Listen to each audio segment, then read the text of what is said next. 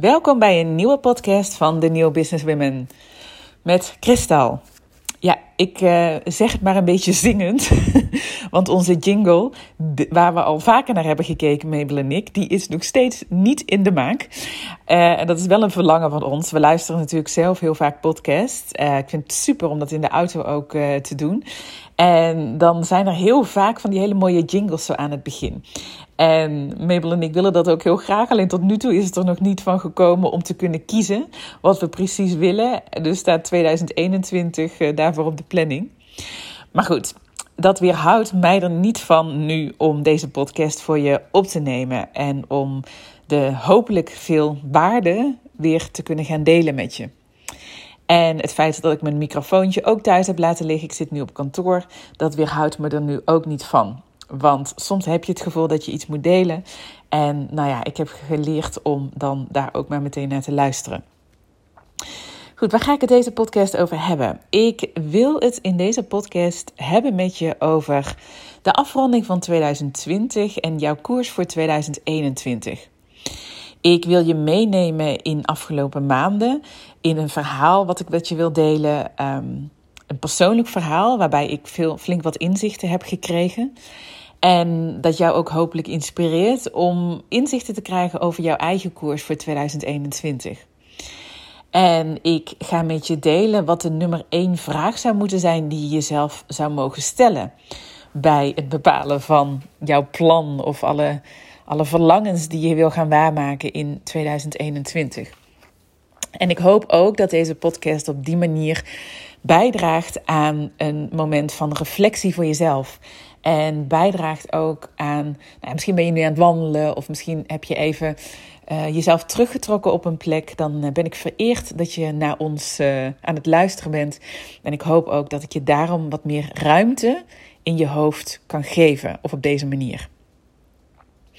Goed, ja, die koers voor 2021 ik zal niet de enige zijn die tegen je zegt dat, je, dat die er totaal anders uitziet waarschijnlijk als dat wij zelf aan het begin van 2020 hadden verwacht, toch?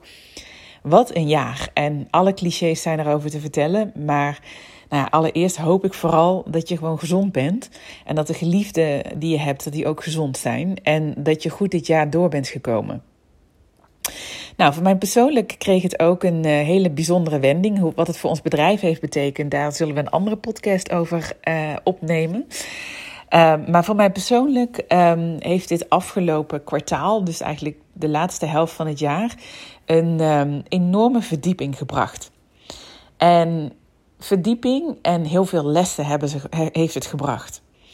En wij zien het altijd zo: je groeit continu. En je grootste of je meest, ja, hoe zeg je dat? Diepgaande lessen, die ervaar je meestal of vanuit drama en ellende, toch? Of je ervaart het vanuit heldere inzichten, intuïtie en nou ja, noem maar op. Er zijn eigenlijk twee manieren van waaruit we vaak groeien. En van waaruit je voelt dat je weer een nieuw level in jezelf hebt aangeboord. Nou, het wil gezegd hebben, dat gezegd hebbende, um, is de voorkeur natuurlijk altijd, um, als je zou mogen kiezen, om te leren vanuit heldere inzichten, lichtstralen die omlaag komen en weet ik veel wat. maar de realiteit is ook dat waar licht is, kan, ja, is vaak ook donker. En zonder licht kan ook geen donker, of andersom, zonder donkerte kan er ook geen licht zijn. Nou, dus ik begon eigenlijk in uh, deze laatste helft van het jaar, zo oktober, begon ik in redelijk wat uh, donkerte. Ik uh, zat in Frankrijk en ik kreeg daar te maken met een overlijden. Ik woon in, in Nederland gewoon natuurlijk met mijn partner Rob en met twee kindjes. En ik was op dat moment in Frankrijk samen met mijn moeder toen de vriend van mijn moeder overleed.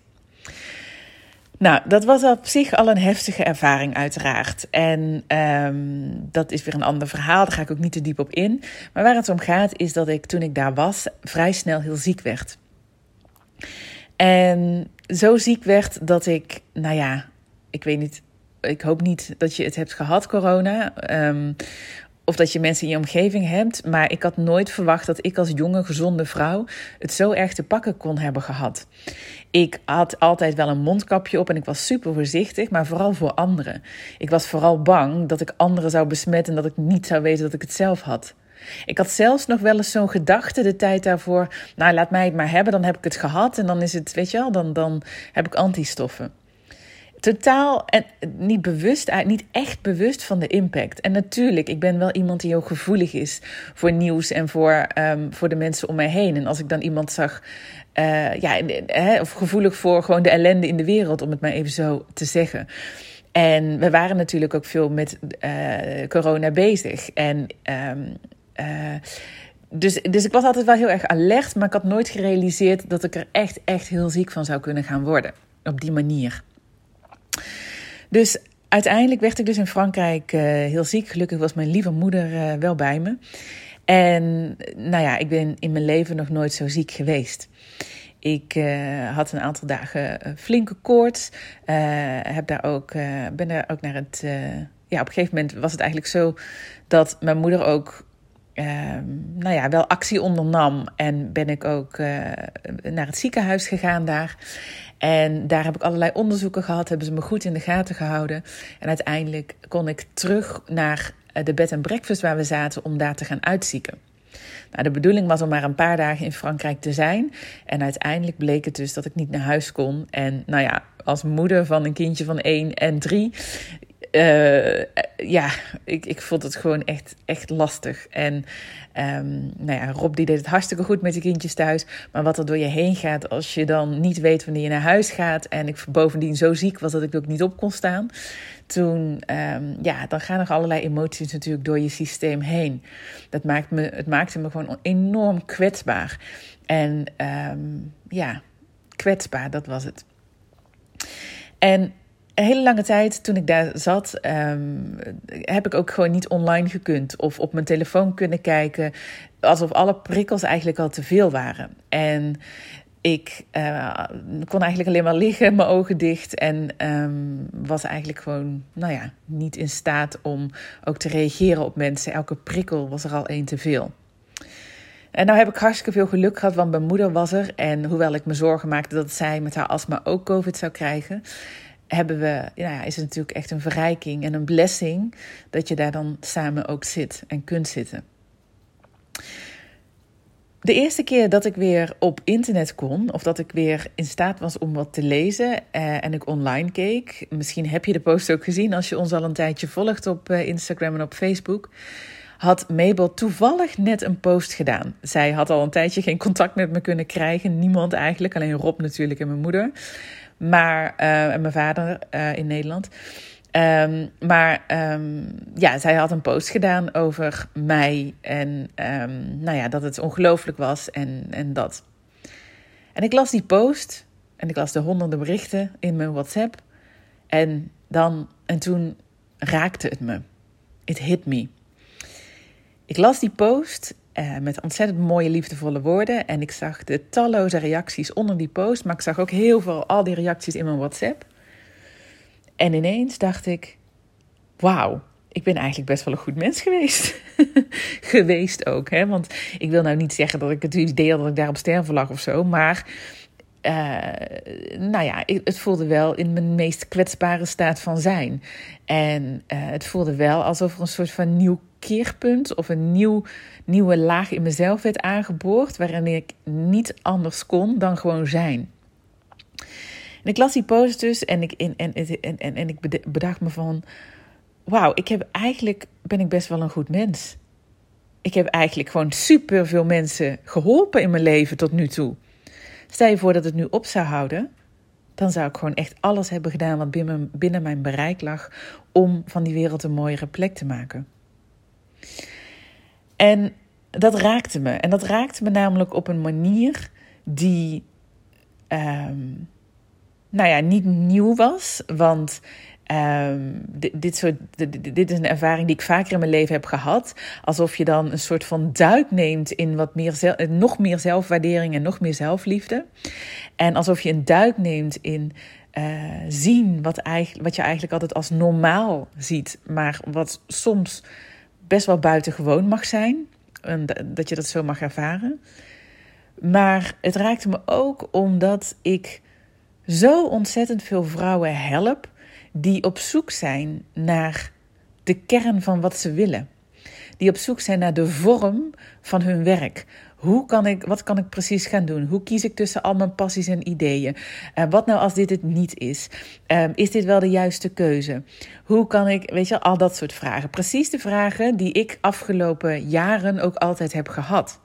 En uiteindelijk heb ik die, al die vragen kunnen omarmen. En heb ik juist al mijn passies en talenten, uh, wij hè, samen natuurlijk, Mabel en ik, kunnen we nu kwijt in ons bedrijf. En die weg daar naartoe, dat is een fantastische weg. En dat is precies de weg waar ik anderen mee help.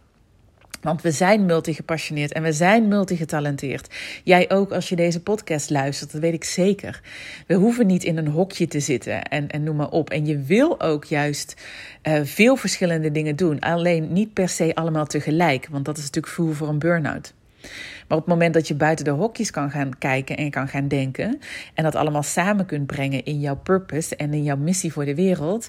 Ja, dan komt er gewoon superveel zingeving vrij. Goed, dat is even een side note. Maar waarom het me dus zo raakte, dat inzicht van wauw, ik heb echt veel mensen geholpen, is dat me ineens duidelijk werd hoe lang, nog meer duidelijk werd, hoe lang en hoe vaak ik ook uh, gefrustreerd was en twijfels had over of dit wel de weg was. Misschien herken je dat, weet je, dat je een route bent ingeslagen en dat je denkt, ja, is dit het wel echt? Ik heb dat zo ontzettend vaak gehad in mijn leven. Er is zoveel energie naar uitgegaan, waardoor ik nooit echt volledig koos voor iets. En ik zat altijd met één stap of met één been stond ik zo half buiten. En dat is ook precies waar, ik afgelopen, waar wij afgelopen jaren zoveel vrouwen bij helpen. En de essentie werd me heel erg duidelijk daar, toen ik daar lag in dat bed. Hè, ehm, met uh, die telefoonvormen, met, met dat inzicht van wauw, eigenlijk doet het er gewoon helemaal niet toe. Het doet er helemaal niet toe wat je gaat doen, hoe je het doet. Ik zei het altijd wel, maar ik voelde het nog eens eens te meer. Het gaat er namelijk om wie wil je voor iemand anders kunnen zijn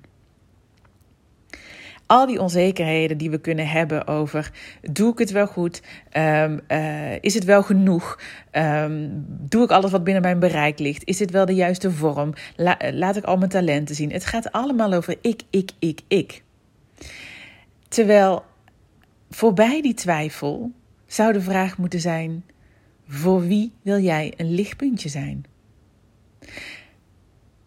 Voor wie wil jij van waarde zijn? Bij wie, aan, weet je, wie wil je helpen? En ik realiseerde me dat dat onbewust altijd een drijfveer is geweest de afgelopen jaren. Een drijfveer die me ook de kop heeft gekost. Want ik weet zeker dat ik ook corona heb gekregen. Omdat ik tegen de grens aan zat, misschien van hè, uh, veel kunnen dragen. En ook veel verantwoordelijkheden, um, uh, verantwoordelijkheid voelen om mensen te helpen. Hè, er zit natuurlijk altijd een balans in. We hebben allemaal onze lessen in dit leven te leren. Maar uiteindelijk was dat van, is dat van Mabel en mij altijd een drijfveer geweest in ons bedrijf. Het is altijd een drijfveer geweest. Wie, voor wie kunnen wij het lichtpuntje zijn? Onbewust heeft me dat altijd gemotiveerd en altijd intrinsiek gemotiveerd. En nu zag ik dat ineens heel helder. Dus misschien helpt je dit ook als je de koers bepaalt voor 2021. Weet je, in plaats van dus heel erg vast te denken ah, in dit is wat ik niet meer wil, wat wil ik wel? Of als je opnieuw koers wil bepalen, of, of met voor keuze staat vanuit je werk, of, of wat dan ook. Dat je veel meer het pakt vanuit die eenheid met de wereld. Dat je veel meer gaat voelen en gaat, uh, gaat reflecteren op: oké, voor wie wil ik van betekenis zijn? En als dan in eerste instantie daar nog niet meteen een heel verkoopverdienmodel of whatever aan vastzit, Laat dat gaan, maakt niet uit. Ga dat doen. Weet je, um, is het een maaltijd brengen voor iemand in de straat? Of voor wie wil jij van betekenis zijn? Is het voor je kinderen? Is het voor, voor wie is het? Is het voor je ouders? Is het voor een onbekende? Is het voor een hulporganisatie? Is het voor wat? Weet je, zorg dat je dat niet verliest. Want dat is de energie van waaruit je in beweging bent om die koers ook voor je werk helder te krijgen. Want als jij doet vanuit je hart, wat je hart je dus ook ingeeft, En als je vandaag, vanuit daar stappen zet, als je vanuit daar handelt, dan komt een energie vrij die jouw grootste dingen laat doen. Vanuit die energie komen er veel meer ander soort inzichten tot je. Want dat is de energie van liefde en vertrouwen. Dat is de energie vanuit, vanuit zien van, hoe, hoeveel beteken, van hoeveel betekenis je nu al kunt zijn en nu al bent voor heel veel mensen. En als je dan toch bezig bent, kijk dan ook eens terug op 2020. Voor wie ben jij allemaal van betekenis geweest? Wie zijn dat? En misschien kun je ook mensen vragen waarvan je weet dat ze invloed op jou hebben gehad of jij op hun. misschien kan je ook vragen van hoe ben ik voor jou van betekenis geweest? Misschien is dat nog wel een betere vraag. Hoe, kan ik, hoe ben ik voor jou van betekenis geweest? Daar hoef je niet per se een drama zoals dat eh, in mijn geval was eh, voor nodig te hebben. Want dat was wel het cadeau wat ik kreeg. Ik heb het niet gevraagd. Hoe ben ik voor je van betekenis geweest? Maar mensen gingen het spontaan vertellen. Het is altijd gek. Er komt altijd iets vrij bij, bij eh, in, in de wereld of bij mensen op het moment dat het er echt toe doet. En ik realiseerde me ook van eens te meer, wat ik altijd al heb, maar nog meer van ja, je moet echt alles uit het leven halen nu. Want hoe wil je terugkijken straks op je sterfbed? Weet je, hoe wil ik straks terugkijken? Nou, als ik zo terug kan kijken, als ik dus kan voelen en ervaren dat ik echt voor zoveel mensen van betekenis ben geweest, dan heb ik het gewoon hartstikke goed gedaan.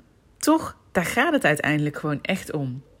En we zitten zo vast met z'n allen in die vorm. En misschien herken je dat ook in je hoofd.